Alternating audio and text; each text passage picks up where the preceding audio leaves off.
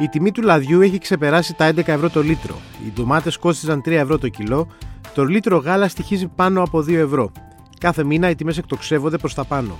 Υπάρχει άργη πολιτική βούληση ώστε να αντιστραφεί η κατάσταση; Είμαι ο Σταύρος Διοσκουρίδης και ακούτε το Explainer, το podcast του News 24 Κάντε γραφή για να μας βρίσκετε στο Spotify, Stable και Google Podcast. Καλεσμένο στο σημερινό podcast είναι ο Γιώργος Αλεξάκης, είναι υπεύθυνος για το οικονομικό ρεπορτάζ στο News 24 Διαβάζω το πρώτο άρθρο, το τελευταίο που έχει στο News 24 και λέει το εξής ότι φέτα και, και, και το λάδι έχουν ξεφύγει οι τιμές και είναι, νομίζω πόσες φορές το έχεις γράψει αυτό το ρεπορτάζ αυτό το χρόνο; Επανειλημμένος τις τελευταίες εβδομάδες ή και μήνες λόγω της ε, διαδικασίας ανόδου των τιμών που ε, τα τελευταία δύο χρόνια πραγματικά έχουν ξεφύγει, έχουν δημιουργήσει νέα δεδομένα και βέβαια επηρεάζουν καταλητικά τα πορτοφόλια των οικογενειών, τους οικογενειακούς προπολογισμούς αλλά και τις επιχειρήσεις.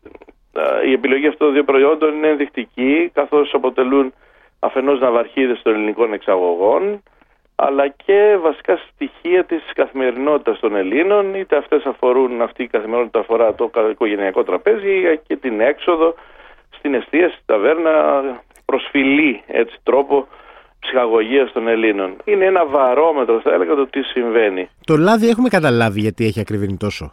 Στο λάδι. Στο λάδι η διεθνής ε, συγκυρία είναι αυτή που έχει οδηγήσει αυτές τις τιμές. Ε, Βέβαια προς όφελος των παραγωγών, αυτό να το πούμε. Για χρόνια, θα έλεγα εγώ πάνω από 20 χρόνια, οι Έλληνες παραγωγοί αντιμετώπιζαν τιμές ε, χαμηλές που ενδεχομένως στα όρια ε, έβγαζαν το κόστος παραγωγής.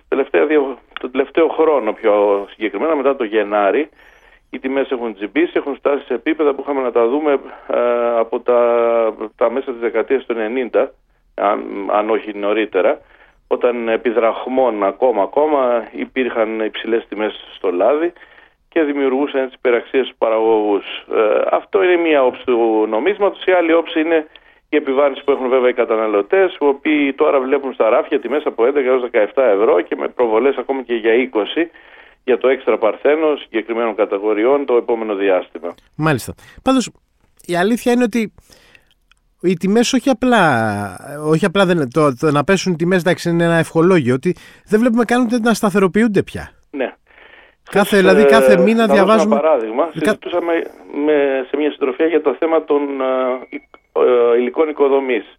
Αφορούν τους πάντες γιατί εκτινάσουν τα κόστη αγοράς κατοικίας, αυτό επηρεάζει τα ενίκεια και φυσικά και όσους θέλουν να κάνουν κάποιες μετασκευέ. Όπως μου έλεγαν, έχουμε 16% άνοδο στα προϊόντα ηλεκτρολογικού υλικού.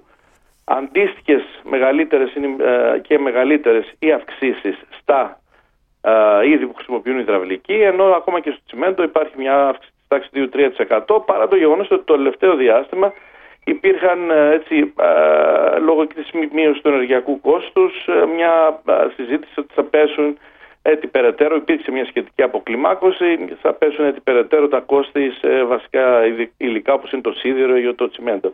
Όπως βλέπουμε και εκεί ακόμα υπάρχει μια ανωδική τάση που πραγματικά όλοι απορούν πού θα πάει. Ε, αν το επεκτείνουμε συνολικά κάτι τέτοιο ισχύει και για τα είδη πρώτης ανάγκης, όχι μόνο σε αυτό που χρησιμοποιούνται στις οικοδομές, γιατί και εκεί, όπως είπαμε, είναι κάτι βασικό που επηρεάζει την καθημερινότητά μας. Τι συμβαίνει όμως, όλο αυτό είναι στα χείλη όλων δεν μπορεί να ελεγχθεί αυτή η διαδικασία. Πού θα πάνε οι τιμές; Και με δεδομένο ότι ναι, μεν αυξάνονται οι μισθοί, όχι όμως με αυτόν τον ρυθμό, πού θα οδηγηθεί το κόστος ζωής, πώς θα διαμορφωθεί η καθημερινότητα τα επόμενα χρόνια; Όλα αυτά είναι κομβικά ερωτήματα. Απαντήσεις θα έλεγα πρέπει να αναζητηθούν στα επίπεδα πολιτικής αλλά και ανάλυση των διεθνών συνθήκων που επικρατούν στις αγορές. Αυτή τη στιγμή γίνονται, αρκετά πράγματα να μπει μια τάξη στην αγορά. Και είναι δύσκολο να μπει μια τάξη στην αγορά για τρεις λόγους. Πρώτον, είμαστε στις άκρες των μεγάλων εφοδιαστικών αλυσίδων. Αυτό δημιουργούν, δημιουργεί έξτρα κόστη. Δεύτερο, δεν υπάρχει ακόμα τουλάχιστον η βούληση και η τεχνική δυνατότητα να ελεγχθούν φαινόμενα μονοπωλιακών πρακτικών ή παραβάσεων των, uh, της νομοθεσίας και όχι μόνο στα ποσοστά κέρδους που βλέπουμε ότι πέφτουν βροχιδών τα πρόστιμα Αναφέρομαι σε πρώτερα επίπεδα, δηλαδή στο πώς διαμορφώνεται η τιμή μέχρι να φτάσει στο ράφι. Μάλιστα. Εκεί υπάρχουν διαφανείς διαδικασίες, π.χ. σε πολυεθνικές που μπορούν να τιμολογούν με τρόπο αδιαφανές, δηλαδή να τιμολογούν ακριβά σε μια τρίτη αγορά που εισάγουν το προϊόν σε αυξημένη τιμή, οπότε εδώ μπαίνει σε μια τιμή που μπορεί κάλλιστα να μπει αυτό το περιορισμένο ποσοστό κέρδους και ναι, με να φανεί ότι δεν παραβιάζεται η νομοθεσία, ωστόσο με την αυξημένη τιμή να υπάρχουν κέρδη σε μια θεατρική της Α ή Β Γ πολυεθνικής σε ένα τρίτο κράτος. Αυτό είναι το λεγόμενο transfer pricing ή τριγωνικές συναλλαγές. Το δεύτερο έχει να κάνει με τα ποσοστά κέρδους που ε, δημιουργούνται στη διά, στην, στα, στα διάφορα ε, κλιμάκια της ε, αλυσίδας μέχρι να φτάσει στο ράφι. Εκεί με βάση όσα βλέπουμε είναι φουσκωμένα τα κέρδη. Προημερών, σε μια ενημέρωση που έκανε ο, ο επικεφαλής του χρηματιστηρίου της Αθήνας, ο Διευθύνων Σύμβουλος, ο κ. Κοντόπουλος, έλεγε ότι τα χρόνια 22 και 23 έχουμε ρεκόρ 15 ετία στις κερδοφορίες των εισηγμένων εταιριών. Αυτό είναι άραγε εκείνο που φωτογράφησε και ο κύριος Τουρνάρας, ο διοικητής Τράπεζας Ελλάδος, το Διεθνές Νομισματικό Ταμείο, αλλά και το Γραφείο Προπολογισμού της Βουλής όταν έλεγε για κέρδη απληστίας. Μάλιστα. Ίσως ναι. Εκεί όμως πρέπει να υπάρξει μια παρέμβαση. Το πώς θα γίνει αυτό μένει να το δείξει η εμπειρία από την πολιτική ηγεσία. Η πρόταση της κάθε πολιτικής ηγεσίας θα είναι με τη μορφή φορολογίας, θα είναι με τη μορφή παρέμβασης στην αγορά και άτυπων πιέσεων, μένει να το δούμε. Κάτι τέτοιο όμως δεν έχει φανεί μέχρι ώρας, καθώς όπως είπαμε, οι κερδοφορίες είναι ιδιαίτερα φουσκωμένες, ε, κάτι που επηρεάζει τις τελικές τιμές. Ένα τρίτο σημείο είναι τα κόστη ενέργειας. Τα κόστη ενέργειας είναι παντού. Είναι σε κάθε προϊόν, σε κάθε μονάδα που παράγεται, που παράγει και σε κάθε προϊόν που παράγεται. Εκεί λοιπόν τα κόστη ενέργειας μετά την ε, ε, εξέλιξη στα ουκρανικά πεδία, στο μέτωπο του πολέμου, εκτινάθηκε. Παρά τις προσπάθειες για επιδοτήσεις και τα λοιπά, αυτές οι προσπάθειες δεν απέδωσαν σε σχέση με τη συγκράτηση του κόστους της ενέργειας. Σε σχέση πάντα με την προ-κρίσης εποχή. Μπορεί να μπει και μια διαδικασία πλαφών, με, συγγνώμη, μια διαδικασία επιστροφής κερδών ή διαδικασία επιδοτήσεων, όμως αυτές δεν κάλυψαν το σύνολο της εκτιναχθήσεως της τιμής, ούτε βέβαια δημιούργησαν όρους που να, λέμε, που να μιλάμε για χαμηλές τιμές. Αντίθετα, έβαλαν ψηλά τον πύχη των τιμών, ευνοήθηκε έτσι η ΔΕΗ που έγραψε μεγάλα κέρδη και συνακόλουθα και άλλοι πάροχοι. Ήρθε μετά το Ταμείο Ενεργειακής Μετάβασης. Όλο αυτό όμως δημιούργησε μια ανακύκλωση κερδών που δεν βοήθησε στο τέλο τέλος να μειωθεί το κόστος παραγωγής με βάση την ενέργεια. Άλλος ένας παράγον λοιπόν ελληματικής πολιτικής που οδήγησε στην ε, περαιτέρω όθηση των τιμών προς τα πάνω. Σε όλα αυτά βέβαια να βάλουμε και το γεγονός ότι η υπερβάλλουσα ρευστότητα που υπήρξε σε όλες τις αγορές λόγω των χρηματιστηριακών κερδών, λόγω των επιδοτήσεων, λόγω της πανδημίας, λόγω της μεγάλης ρευστότητας που παράγεται διεθνώς κυρίως στα ανώτερα ε, οικονομικά στρώματα έχει βοηθήσει σε μια αύξηση της ζήτησης και η ζήτηση βέβαια τροφοδοτεί τις τιμές. Κάπως έτσι λοιπόν διαμορφώνεται ένα παζλ για το πληθωριστικό κύμα και μένει σε διεθνές επίπεδο αλλά και σε εγχώριο να υπάρξει μια γενναία πολιτική απόφαση, κάπως πώς να αντιστασευτούν αυτές, να υπάρξει μια διαδικασία συγκράτησης για να μην ε, πονέσουν περαιτέρω τα νοικοκυριά. Να σημειώσω απλά ότι και οι κεντρικοί τραπεζίτες αναφέρουν την ανάγκη μέτρων πολιτικής. Λένε χαρακτηριστικά ότι δεν είμαστε μόνο εμείς που με τα επιτόκια πάμε να συγκρατήσουμε τη ζήτηση, απαιτούνται και μέτρα δημοσιονομικού χαρακτήρα, δηλαδή πολιτικών αποφάσεων για τις μακροοικονομικές πολιτικές, για τις πολιτικές που ακολουθούνται σε σχέση με φόρους, σε σχέση με την καθημερινότητα, την πολιτική καθημερινότητα κάθε κράτους. Δηλαδή, ποιες πολιτικές θα πρέπει να ακολουθηθούν, δηλαδή, τι πρέπει να αποφασίσει εκεί; Αυτές μπορούν να αναπτυχθούν σε τρία επίπεδα. Πρώτον, ο έλεγχος της αγοράς.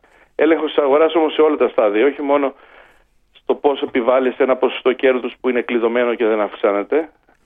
Έλεγχος της αγοράς και στα προγενέστερα επίπεδα Πώς χρεώνει η φεοδιαστική αλυσίδα, γιατί αυξάνεται ε, η κερδοφορία, πώς αιτιολογούνται αυτές οι αυξήσεις τιμών από όλη τη διαδικασία παραγωγής; Καλύπτεται μόνο το κόστος ή αυξάνεται προβολικά το κέρδος επειδή κάποιοι εκμεταλλεύονται τη συγκυρία; Εκεί χρειάζεται πραγματικά έλεγχος και διαφάνεια. Διαφάνεια, η λέξη κλειδί είναι το δεύτερο.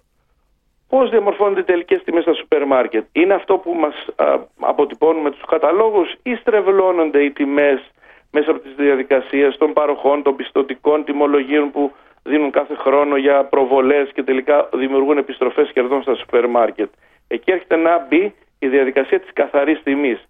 Να δούμε τελικά δηλαδή ποιες είναι οι καθαρές τιμές, τις οποίες δεν τις ξέρουμε. Είναι ένας αγώνας δρόμου τα τελευταία χρόνια από την πολιτική ηγεσία του, ε, την εκάστοτε πολιτική ηγεσία του Υπουργείου Ανάπτυξης να καθορίσει τις καθαρές, τις καθαρές τιμές, να τις δει, να τις ε, καταγράψει για να μπορεί να έχει μια εικόνα. Όμως αυτό δεν είναι εφικτό. Είναι δύσκολο διότι μπαίνουμε στα βαθιά των λογιστορίων, των σούπερ μάρκετ και των προμηθευτών. Είναι όμως ένα ζητούμενο.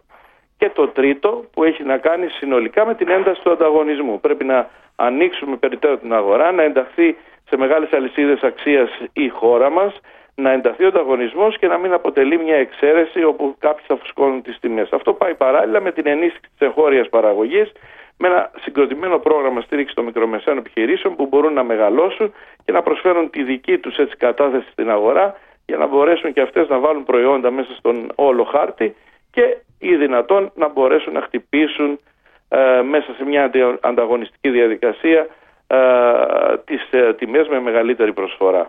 Δεν είναι εύκολο, χρειάζεται σχέδιο, χρειάζεται έλεγχος. Μην ξεχνάμε ότι το πληθωριστικό φαινόμενο είναι διεθνές, είναι γεγονός, όμως χρειάζονται παρεμβάσεις. Παρεμβάσεις σε κομβικούς τομείς πολιτικής, από το πώς διαχειρίζεται την επιχειρηματικότητα, τι γίνεται με την ενέργεια, πώς εξετάζεις και πώς διαμορφώνεις πολιτικές ελέγχου κερδοφορίας, διαφάνεια στην αγορά.